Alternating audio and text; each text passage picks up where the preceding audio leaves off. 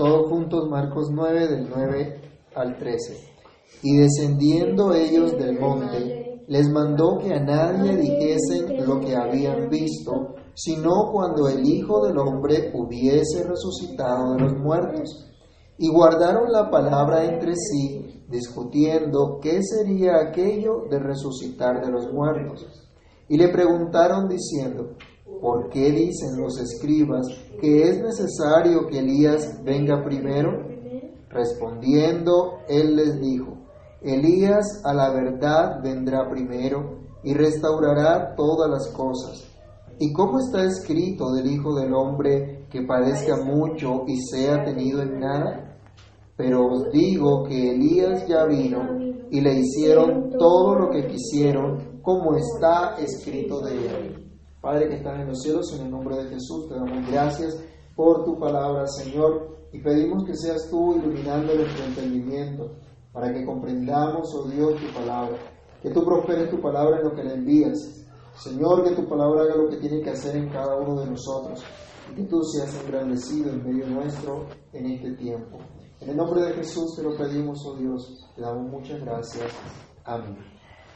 A tomar asiento y vamos a continuar con el estudio que estamos llevando en el Evangelio según San Marcos. En la primera parte que hicimos de este estudio vimos la transfiguración del Señor Jesús en el monte donde llevó a, tres de sus apóstoles, a tres de sus discípulos, y vimos allí cómo el Señor cumple su promesa de mostrar su gloria a aquellos que estaban alrededor de él, que empezaron a ver el reino de Dios viniendo con poder. En esa reflexión observamos que el reino de Dios o ver el reino de Dios, participar del reino de Dios, es ver anunciada la promesa del Evangelio, es ver la gloria misma de Cristo en el testimonio de la ley, de los profetas, como el amado del Padre. Que ver el reino de Dios es disfrutar de la presencia de Cristo y por lo tanto nosotros también somos hechos testigos de ese reino de Dios que ha venido con poder. Pero ¿qué implica que el reino de Dios haya venido? ¿O qué implica que podamos ver el reino de Dios?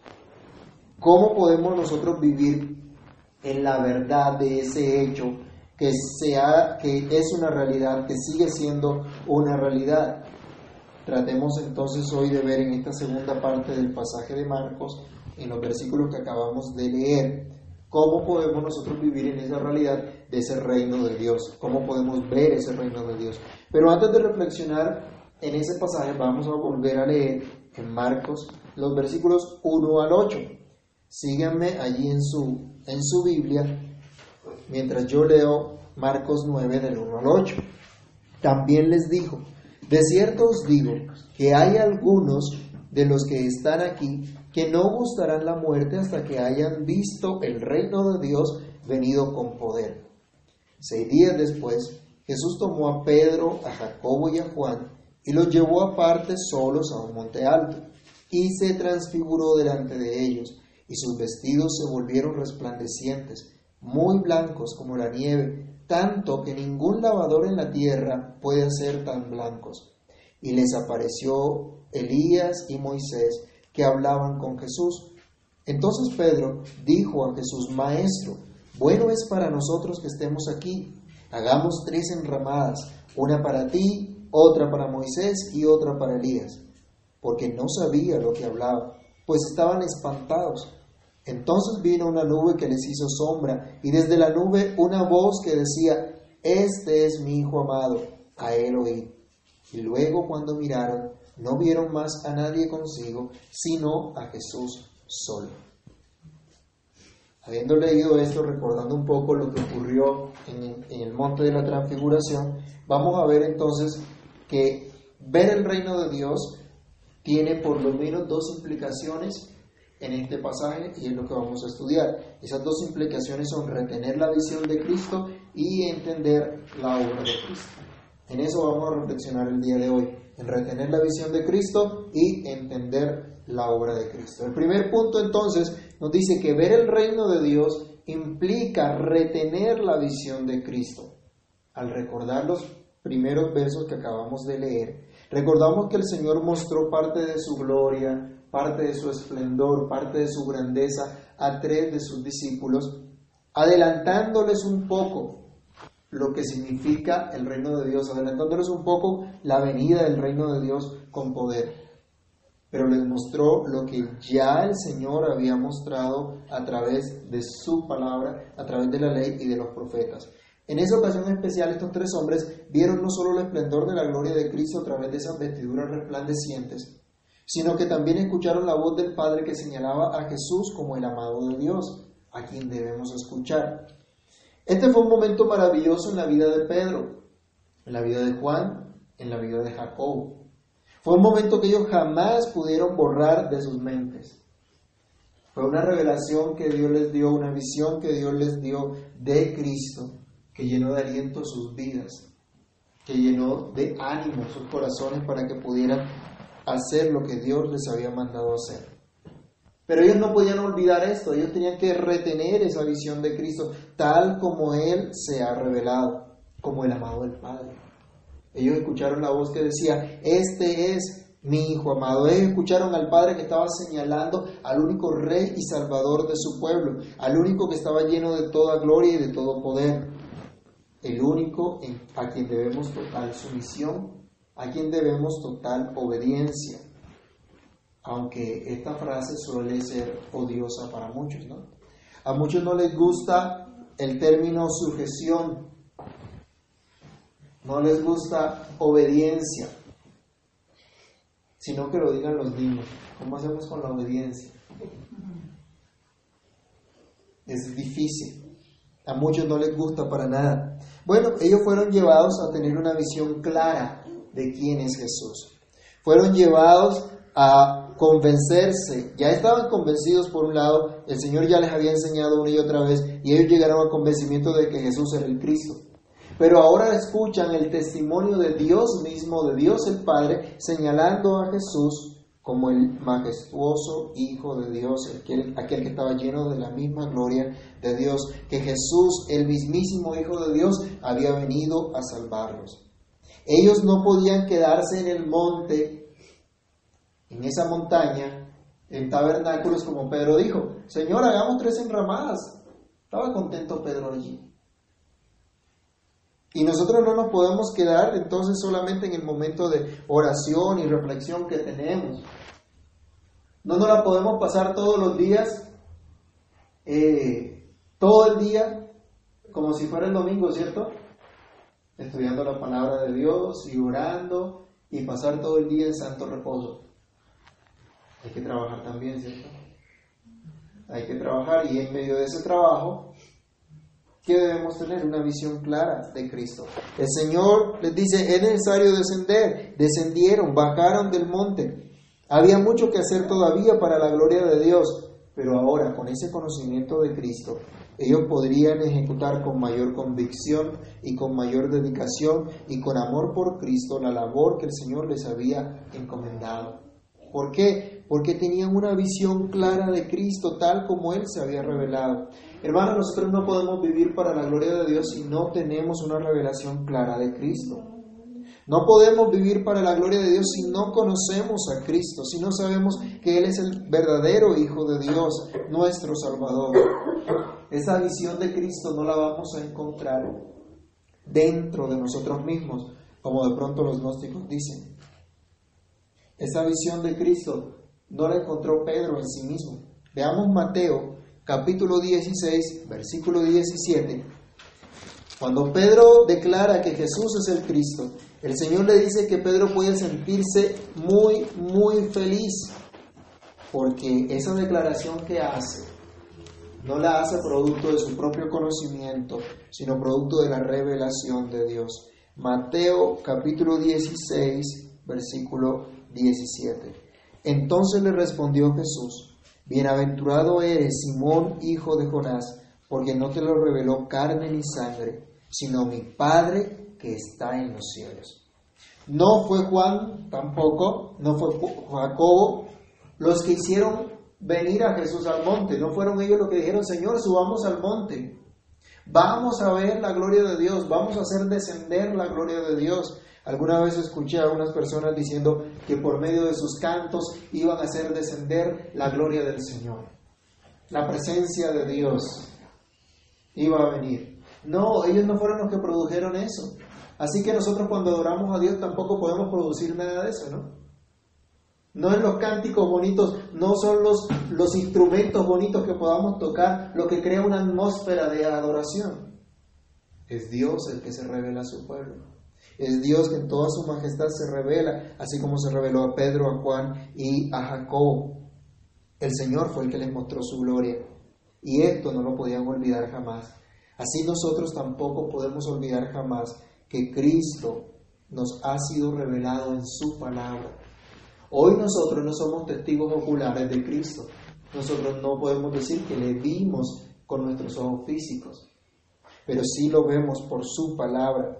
Aprendemos de Él en su palabra y en su palabra se nos muestra que Él es nuestro poderoso Salvador, nuestro glorioso Señor, nuestro único y verdadero Dios. Los discípulos era necesario que retuvieran esa visión de Cristo, que mantuvieran esa visión de Cristo para poder testificar de su gloria. Así que ver el reino de Dios implica tener la visión de Cristo, retener la visión de Cristo para poder testificar de Él. Jesús encarga a sus discípulos, leamos nuevamente en el verso 9, y descendiendo ellos del monte les mandó que a nadie dijesen lo que habían visto, sino cuando el Hijo del Hombre hubiese resucitado de los muertos. El Señor les encargó rigurosamente, no digan nada, hasta que resucite de los muertos. Esa era la encomienda que les había entregado. La resurrección sería el sello de esa visión. La, la resurrección sería la, la, la, cúspide de esa revelación de la majestuosidad de Cristo, de esa profecía que Él ya había dado. Acuérdense que leíamos en Marcos 1 que Jesús les dijo, de cierto hay algunos que están aquí, que no gustarán la muerte hasta que hayan visto el reino de Dios venido con poder. La resurrección sería la evidencia de esta profecía totalmente cumplida. La evidencia de que el reino de Dios había venido con poder y que estos hombres habían sido constituidos en testigos de la venida de este reino de Dios. Esa visión entonces ese testimonio acerca de Cristo tenía que ser mantenido fielmente por estos hombres para que testificaran cuando fuera el tiempo, cuando Cristo fuera resucitado de entre los muertos. Y en efecto vemos en las escrituras del Nuevo Testamento que una vez resucita el Señor, estos hombres comienzan a hablar de Jesús, convencidos de lo que están diciendo, porque ellos vieron con sus propios ojos al Señor. Vamos a leer dos citas al respecto de lo que predicaron muchos, muchos años después Juan y Pedro. Primera de Juan, capítulo 1, del verso 1 al 3. Vamos a buscarlo y a leerlo. Primera carta de Juan, capítulo 1, del verso 1 al 3. Dice, lo que era desde el principio lo que hemos oído, lo que hemos visto con nuestros ojos, lo que hemos contemplado y palparon nuestras manos tocante al verbo de vida, porque la vida fue manifestada y la hemos visto y testificamos y os anunciamos la vida eterna, la cual estaba con el Padre y se nos manifestó. Lo que hemos visto y oído, eso os anunciamos, para, porque, para que también vosotros tengáis comunión con nosotros. Y nuestra comunión verdaderamente es con el Padre y con su Hijo Jesucristo. Juan habla a la iglesia de lo que era desde el principio, desde antes de la fundación del mundo, pero lo que el Señor también se reveló, lo que el Señor también quiso manifestar en el tiempo, en la venida de Cristo. Y escribe para que la iglesia tenga comunión con Cristo para que la iglesia tenga comunión directa con Dios por medio de Cristo. ¿Se acuerdan la voz en el monte que fue lo que dijo? Este es mi hijo amado. ¿A él qué? A él oír. A Él es el que tienen que escuchar. Y cuando usted escucha a Cristo, está viendo la gloria de Dios como lo vimos la semana pasada, antepasada. Y cuando usted escucha a Cristo, está teniendo comunión con Dios, está teniendo comunión con Cristo mismo. Segunda de Pedro, capítulo 1, versículos 16 al 18 también. Tienen sus Biblias y pueden buscar. Segunda de Pedro 1, del 16 al 18.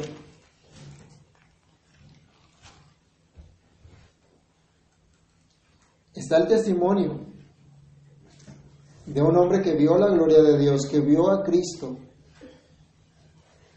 que vio a Cristo que se había magnificado y se había transfigurado delante de ellos.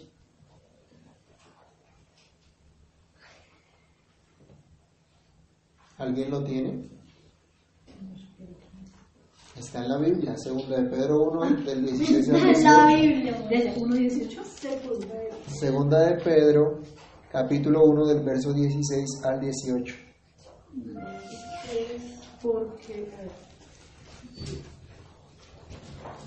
Porque no os hemos dado a conocer el poder y la venida de nuestro Señor Jesucristo, siguiendo fábulas artificiosas, sino como habiendo visto con nuestros propios ojos su majestad.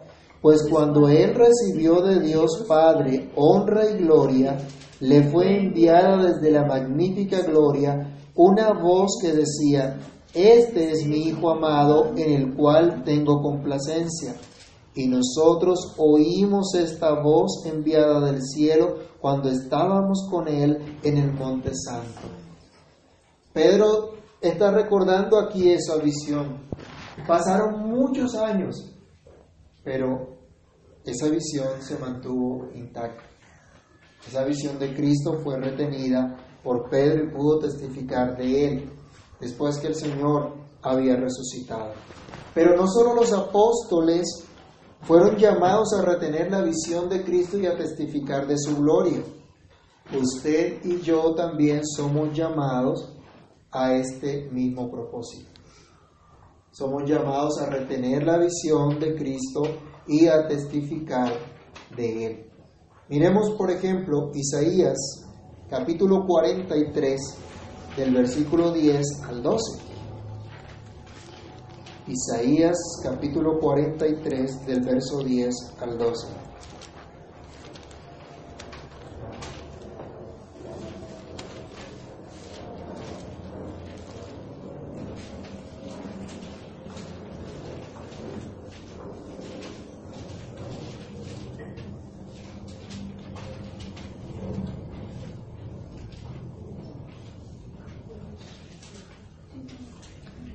Vosotros sois mis testigos, dice Jehová, y mi siervo que yo escogí para que me conozcáis y creáis y entendáis que yo mismo soy.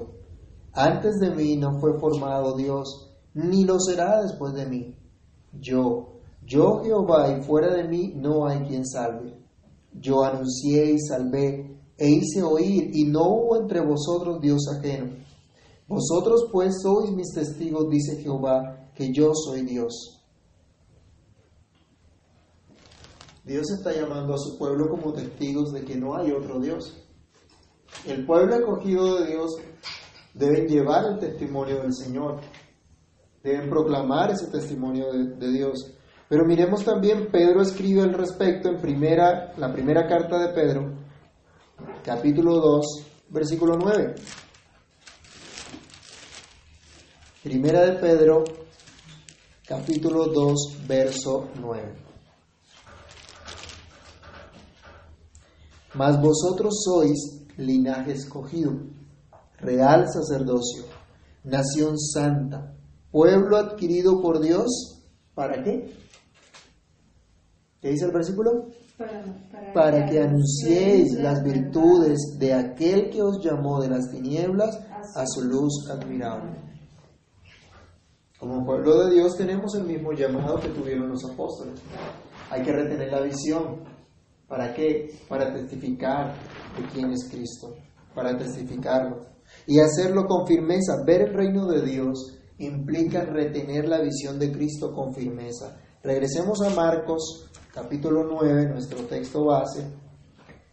Y estábamos en el versículo número 9 y ahora el versículo número 10 de Marcos que nos dice, y guardaron la palabra entre sí, discutiendo qué sería aquello de resucitar de los muertos. Mire qué interesante. Los discípulos no salieron corriendo a decir, tuve una visión. Tuve esta visión de Cristo. El Señor me mostró, el Señor me reveló. Dice que ellos guardaron esta palabra, mantuvieron en secreto la visión, atendieron al mandamiento del Señor, aunque había algo que no entendían muy bien, aunque ya el Señor se los había dicho. ¿Qué no entendían ellos? Recordemos Marcos 8, versículo 31. Dice que Jesús comenzó a enseñarles que le era necesario al Hijo del Hombre padecer mucho y ser desechado por los ancianos, por los principales sacerdotes y por los escribas, y ser muerto y resucitar después de tres días. Ya Jesús lo había dicho, que iba a resucitar. Ahora les dice, no digan nada de la visión hasta que el Hijo del Hombre haya resucitado de entre los muertos. ¿Y qué ocurre? Que ellos guardan la visión, no dicen nada, pero se quedan diciendo, ¿cómo así? ¿Qué quiere decir resucitar de entre los muertos? Empezaban tal vez a preguntarse el uno al otro. ¿Será en la resurrección final? Ellos sabían que había resurrección. Pero ellos como que todavía no entendían que Jesús dijo que iba a morir y que tres días después, literalmente, iba a resucitar. Ellos no entendieron eso. Gracias a Dios porque hoy nosotros lo entendemos. ¿Y saben por qué lo entendemos? Porque el Señor ya nos lo ha revelado, ya lo cumplió, ya resucitó y está escrito. Pero si hubiésemos estado nosotros como uno de esos dos, tal vez tuviéramos el mismo conflicto, ¿no? Tal vez tuviéramos la misma dificultad. Tal vez estaríamos nosotros también sin entender. Pero me llama a mí la atención que a pesar que ellos no entendían esto, retuvieron el mandamiento que les dio el Señor. Y esto es importante para todos nosotros. Y en esto quiero que hagamos énfasis. Es posible que no haya que hayan cosas que no entendamos. Es posible que hayan situaciones que no comprendamos. Pero hay que mantener, hay que retener la doctrina, la enseñanza de Cristo. El mandamiento del Señor. Hay que retenerlo. Ellos lo hicieron así. Ellos sabían que llegaría el momento en que tendrían que hablar, pero ahora era tiempo de quedarse callados. El relato de Marcos que solemos entender es la predicación de Pedro, da precisamente testimonio de eso. Miren, esto se escribe después que el Señor resucitó y testifican de eso después que el Señor resucitó. Ellos tuvieron, retuvieron con firmeza esa visión de Cristo y el mandamiento de testificar de dicha visión después que Cristo hubiese resucitado. Aunque algo no les cuadró mucho, esa idea de que Jesús eh, iba a morir, la visión que recibieron del glorioso Hijo de Dios sí fue clara. El mandamiento sí fue expreso. Y el temor reverente de esa visión de Cristo los llevó a retener la doctrina, a retener la visión, a retener el mandamiento con firmeza. Esta, esta, esta expresión acá, que nos dice que ellos eh, retuvieron la palabra, dice que ellos asieron para sí la palabra, agarraron para sí la palabra. ¿Es lo mismo que hacemos nosotros con la palabra de Dios hoy día? Tomamos esa palabra para nosotros. Esa palabra es mía, eso es lo que Dios me dice a mí. Miren que cuando nosotros discutimos o cuando peleamos uno con otro, nos justificamos, ¿cierto? Si le reclamamos al otro, ¿y tú por qué haces esto? ¿Y tú por qué también haces lo otro? Y la palabra de Dios muchas veces la dejamos a un lado, porque es para mí. Queremos que la palabra de Dios sea para el otro, y queremos que la palabra de Dios le hable al otro, pero que me hable a mí, es para mí. Si tú has visto el reino de Dios venido con poder, esto es, si tú has entendido que Jesús es el Hijo de Dios, que Jesús es el Cristo, que en Él tienes perdón de pecados y vida eterna, tú también recibes el llamado de retener esa visión, de retener esa visión con firmeza. También recibes la capacidad de Dios para poderlo hacer. Y también tienes el mandamiento de agarrar para ti firmemente la palabra de Dios, descansar en ella, sujetándote y sometiéndote a ella constantemente. También has recibido el llamado de retener la visión de Cristo. Entonces, ver el reino de Dios implica entonces retener la visión de Cristo. Pero en segundo lugar, ver el reino de Dios implica entender la obra de Cristo. Esta visión no era algo extraño a la revelación de Dios en su palabra. Los apóstoles debían comprender muy bien esto. Hoy en día mucha gente habla de sueños, de visiones y cosas totalmente alejadas de las escrituras y que distorsionan por completo lo que la Biblia dice. Pero estos hombres no solamente vieron la gloria de Dios en ese monte, sino que habían visto la gloria de Dios con ellos día tras día. Y también escucharon de la palabra de Dios que hablaba de ese Mesías. Y aunque habían cosas que no entendían, preguntaron al Señor para que les explicara. Y esto sirve como ejemplo a los creyentes de futuras generaciones, a que se aferren a la sola escritura a lo que Dios dice en su palabra, porque la sola escritura es la luz que ilumina su camino, que le muestra a Cristo tal como más tarde el mismo apóstol Pedro, inspirado por el Espíritu Santo, va a enseñar. Veamos segunda de Pedro otra vez, capítulo 1, pero ahora del verso 17 hasta el 19, que es el llamado que hace el mismo, el mismo Pedro. Segunda de Pedro 1, del verso 17 hasta el 19. Dice, oh.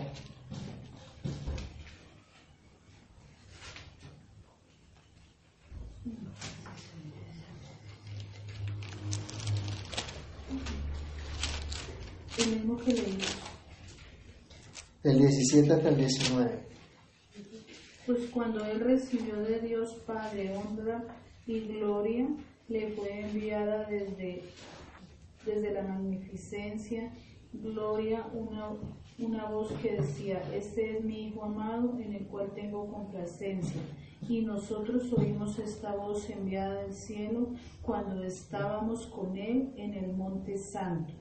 Tenemos también la palabra profética más segura, a la cual hacéis bien en estar atentos como a una antorcha que alumbra en lugar oscuro hasta que el día esclarezca y el lucero de la mañana salga en vuestros corazones. Entonces, Pedro está diciendo, le predicamos la palabra no siguiendo fábulas artificiosas, sino como habiendo visto con nuestros propios ojos la gloria de Dios, viendo a Cristo.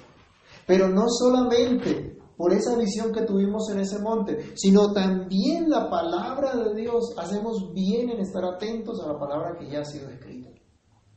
Entonces, si bien el, la visión que tuvo Pedro es sustento suficiente para creer lo que vio de Cristo y el convencimiento que tiene de Cristo, eso que el Señor le mostró era todo lo que ya estaba en las Escrituras. Y Él dice, ustedes están atentos a esa Escritura y nosotros hacemos bien en estar atentos a esa Escritura. O en otras palabras, hoy no necesitas tener una visión extraordinaria, ver rayos, ver luces y cosas extraordinarias para entender lo que Dios dice, sino que debes ver la palabra de Dios, eh, escuchar lo que está escrito ya en las escrituras. Dice entonces que ver el reino de Dios implica un entendimiento claro de la obra de Cristo, que, ese, que esa obra de Cristo es el cumplimiento de las promesas de Dios. Los apóstoles preguntan entonces, volvamos a Marcos capítulo 9, el versículo 11. Le preguntaron diciendo, ¿por qué dicen los escribas que es necesario que Elías venga primero? Ellos no entienden bien cómo es necesario que Cristo muera si se supone que la escritura dice que antes que aparezca el Mesías, primero Dios iba a mandar al profeta Elías. La respuesta del Señor es, Elías en verdad vendrá primero y restaurará todas las cosas. ¿Dónde estaba esto? Vayamos a Malaquías, capítulo 4, versículos 5 y 6. Malaquías, capítulo 4, versos 5 y 6, profetiza sobre la venida de un profeta que prepararía el camino al Señor. Malaquías 4, versículos 5 y 6.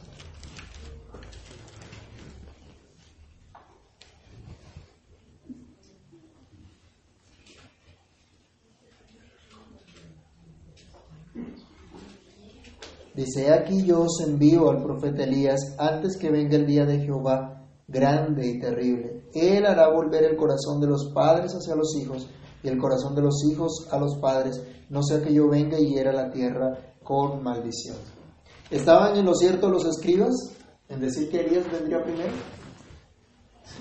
Sí, sí estaban en lo cierto, estaban en lo correcto. Y Jesús les dice, sí, estaban en lo correcto.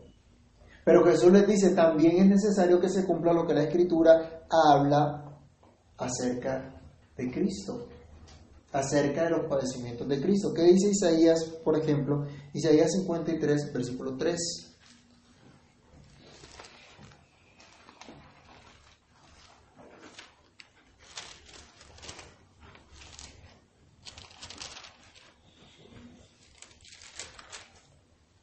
despreciado y desechado entre los hombres, varón de dolores, experimentado en quebranto, y como que escondimos de él el rostro, fue menospreciado y no lo estimamos. Jesús dijo que sería rechazado, ¿cierto? Estaba escrito. Y ahí mismo el versículo 8 al 10 nos dice, y por la rebelión de mi pueblo fue herido, y se dispuso con los impíos su sepultura, más con los ricos fue su muerte, aunque nunca hizo maldad, ni hubo engaño en su boca con todo eso, Jehová quiso quebrantarlo sujetándole a padecimiento. Cuando haya puesto su vida en expiación por el pecado, verá linaje, vivirá por largos días, y la voluntad de Jehová será en su mano prosperada. ¿Estaba escrito que debía ser muerto? Sí. ¿Y que resucitaría? Sí. El Salmo 22, del verso 1 al 8, también hay una profecía acerca de los padecimientos y la muerte de Cristo. La respuesta entonces del Señor Jesús, ¿a quién? En Marcos es, Elías a la verdad vendrá primero y restaurará todas las cosas. ¿Y cómo está escrito del Hijo del Hombre que padezca mucho y se ha tenido en nada? Le está diciendo, es necesario que se cumpla lo que dice las Escrituras. El pasaje paralelo de Mateo nos habla que Juan, eh, que Jesús les dice claramente que Juan el Bautista es ese Elías que Dios ha enviado. No que Elías había reencarnado en Juan el Bautista sino que es el que cumple ese, ministerio de volver el corazón del pueblo hacia Dios, de preparar el corazón del pueblo hacia Dios. Esto entonces empezaron a entender los apóstoles. Cristo estaba dando cumplimiento a las escrituras. La obra de Cristo venía en cumplimiento a lo que ya el Señor había anunciado en las escrituras. Entonces, entender la obra de Cristo es comprender que es necesario el padecimiento y el rechazo de Cristo para salvar a su pueblo acabamos de leer en estas citas que era necesario ese padecimiento, era necesario ese rechazo, era necesaria la muerte y la resurrección de Cristo para poder salvar a su pueblo, para poder librar al pueblo de sus pecados, para poder pagar por el pueblo el justo castigo que merece el pecado. ¿Y todo esto para qué? Para que ahora por la gracia, por la misericordia de Dios que se basa en la justicia sola de Cristo, y que esa justicia la recibimos solo por la fe, podamos nosotros ser justificados delante de Dios.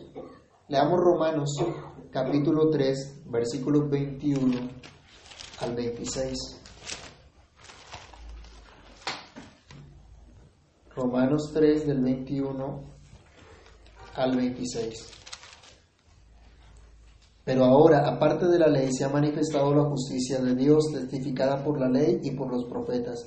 La justicia de Dios por medio de la fe en Jesucristo, para todos los que creen en Él, porque no hay diferencia, por cuanto todos pecaron y están destituidos de la gloria de Dios, siendo justificados gratuitamente por su gracia, mediante la redención que es en Cristo Jesús, a quien Dios puso como propiciación por medio de la fe en su sangre, para manifestar su justicia a causa de haber pasado por alto en su paciencia los pecados pasados, con la mira de manifestar en este tiempo su justicia, a fin de que Él sea el justo y el que justifica al que es de la fe de Jesús. Entender la obra de Cristo es comprender que era necesario ese padecimiento y ese rechazo de Cristo para salvar a su pueblo.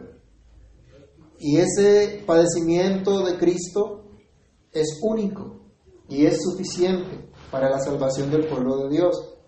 Pero el pueblo que se identifica con Cristo también padecerá y será rechazado. Porque está unido con Cristo. Porque es uno solo con Cristo. Si es uno solo con Cristo y está unido con Cristo, entonces también será rechazado con Cristo. ¿Qué le pasó a Elías?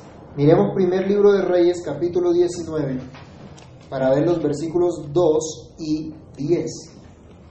El Antiguo Testamento, primer libro de Reyes, capítulo 19.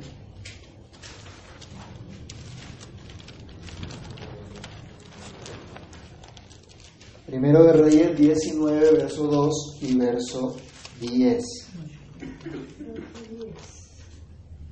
Entonces envió Jezabel a Elías un mensajero diciendo, Así me hagan los dioses y aún me añadan, si mañana a estas horas yo no he puesto tu persona como la de uno de ellos.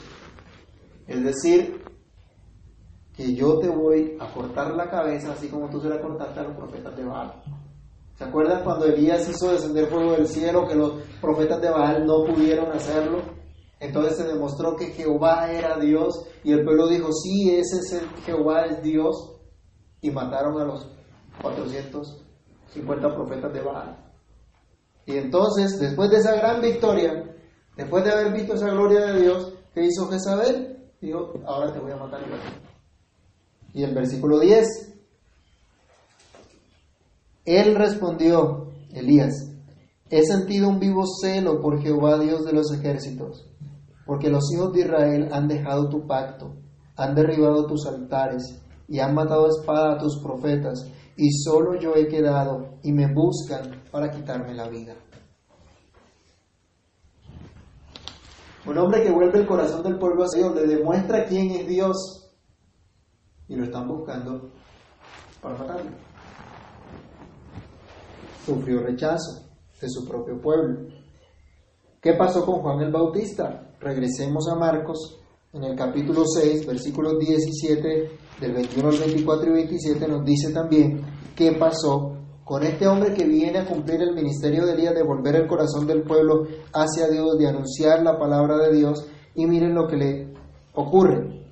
Marcos capítulo 6, el versículo 17 dice, porque el mismo Herodes había enviado y prendido a Juan y le había encadenado en la cárcel por causa de Herodías, mujer de Felipe su hermano, pues la había tomado por mujer. Entonces Juan era bien recibido en los palacios, ¿cierto? Por el presidente, pudiéramos decir, la palabra de nuestra época. No, fue metido preso. Fue metido preso por estar señalando el pecado, por denunciar el pecado. ¿Y qué creen ustedes que se avecina en nuestra nación? Y lo que ha ocurrido ya en otras naciones. Cuando el pueblo de Dios se levanta en contra de lo que es de acuerdo a la, palabra de Dios. Cuando el pueblo de Dios levanta su voz y rechaza toda clase de maldad. Son acusados, son señalados. Eso le pasó a Juan. Dice luego en el versículo 21 hasta el 24. Pero venido un día oportuno, el día oportuno en que Herodes, en la fiesta de su cumpleaños, daba una cena a sus príncipes, príncipes y tribunos, a los principales de Galilea, entrando la hija de Herodías lanzó y agradó a Herodes y a los que estaban con él en la mesa, y el rey dijo a la muchacha, pídeme lo que quieras y yo te daré. Y le juró, todo lo que me pidas te daré hasta la mitad de mi reino. Saliendo ella diciendo, dijo a su madre, ¿qué pediré? Y ella le dijo, la cabeza de Juan el Bautista. Y verso 27, y enseguida el rey, enviando a uno de la guardia, mandó que fuese traída la cabeza de Juan. Se quitó ese peso encima el rey, matando a Juan. Dijo, no va a haber más quien me mortifique, quien me moleste. Y eso es lo que mucha gente busca de la iglesia verdadera. Hacerla desaparecer, quitarla de en medio. Dice la escritura acá también, ¿qué pasó con Jesús? Aquí mismo en Marcos, si nos vamos al capítulo 3, el verso 6, que ya habíamos estudiado, Dice que salidos los fariseos, tomaron consejo con los herodianos contra él, es decir, contra Jesús, para destruir. Entonces, en este pasaje vemos a Elías, lo buscaron para matarlo, a Juan lo buscaron para matarlo y hasta que lo mataron, a Jesús lo buscaron para matarlo hasta que lo mataron.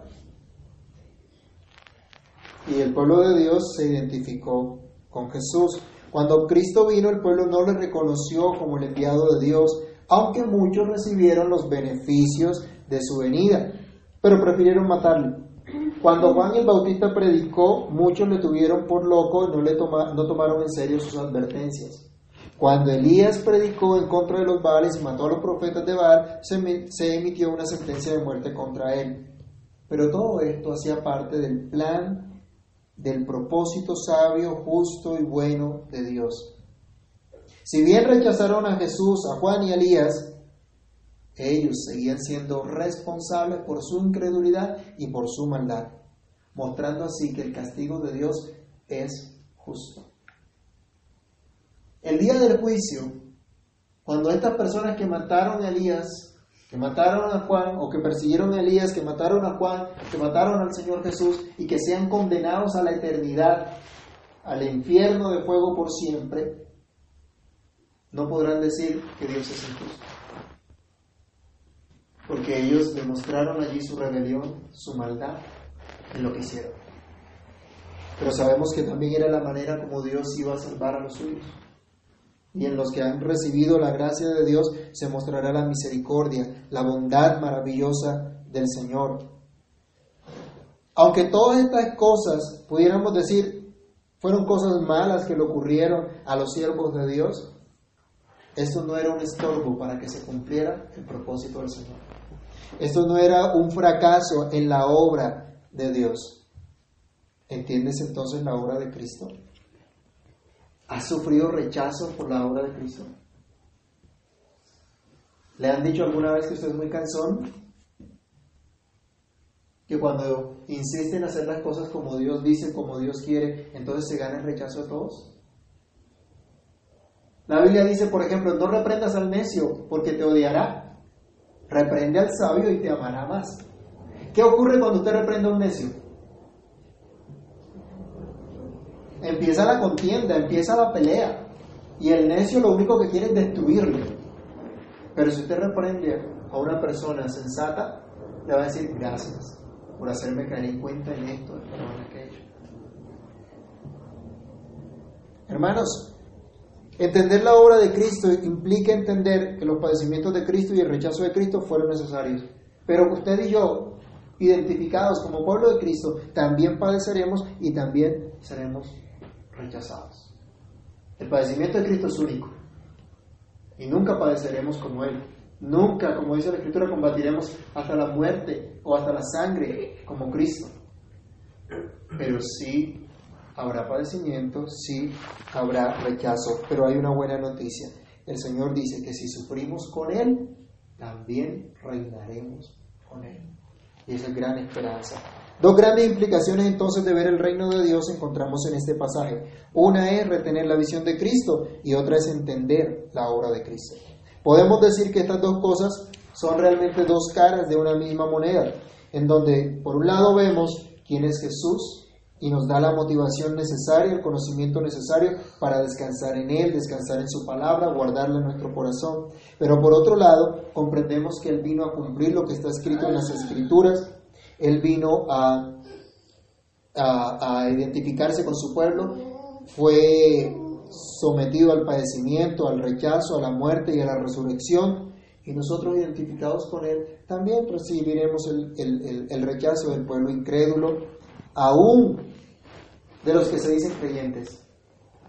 También seremos rechazados por vivir de acuerdo a la, a la verdad del Señor y por testificar del Señor. Pero nada puede estorbarnos en el propósito de vivir para la gloria de Dios. Hermano, que se nos quite esa idea de la cabeza, que, para, que no podemos vivir para la gloria de Dios si tenemos dificultad, si recibimos un padecimiento, si somos rechazados. No, eso no es estorbo para vivir para la gloria de Dios. Es como aquel que piensa que necesita carro, casa y beca para estar tranquilo, para estar bien. No. Necesitamos una visión clara de quién es Cristo, entender su obra para vivir entonces para su gloria. Nos vamos a enfrentar a la incomprensión y al rechazo de los incrédulos o aún de los creyentes que todavía no han entendido la obra de Cristo.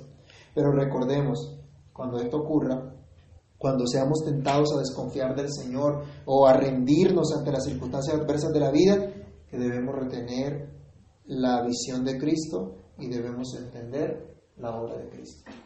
Oremos. Amado Dios y Padre que estás en los cielos, en el nombre del Señor Jesús te damos gracias por la reflexión de tu palabra. Ay Señor, ayúdanos.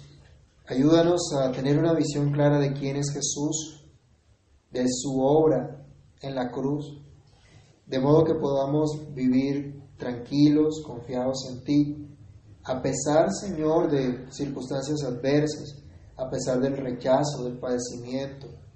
Aún, Señor, a pesar de los deseos y los conflictos que tenemos dentro de nosotros mismos a causa del pecado. Señor, que podamos ver a Cristo, nuestro gran Señor y Salvador, que podamos ver a Cristo, ese poderoso Dios que vino a salvar a su pueblo, y que vivamos en esa vida nueva, en esa buena noticia del perdón de pecados que tenemos en Cristo. Señor, que podamos identificarnos como pueblo tuyo, sabiendo, Dios, que nada podemos comparar nuestros padecimientos o aflicciones con lo que ha de manifestarse en nosotros cuando tú vengas en tu reino glorioso. Ayúdanos, Señor, a ver desde ya ese reino, a participar de ese reino, teniendo una visión clara de Jesús y comprendiendo la obra perfecta de Jesús. Señor, que podamos testificar entonces que ese reino ha venido con poder y que oremos y clamemos aún que venga tu reino, Señor. Que venga tu reino a nuestras vidas, a nuestro barrio, a nuestras familias, a nuestra ciudad, a nuestra nación, al mundo entero. Ayúdanos, Padre. Ayúdanos a tener esa visión de tu reino, a ver a Cristo, a entender su obra por su pueblo y su obra en nuestras vidas cada día. Oramos, Señor, y te damos gracias. En el nombre de Jesús. Amén.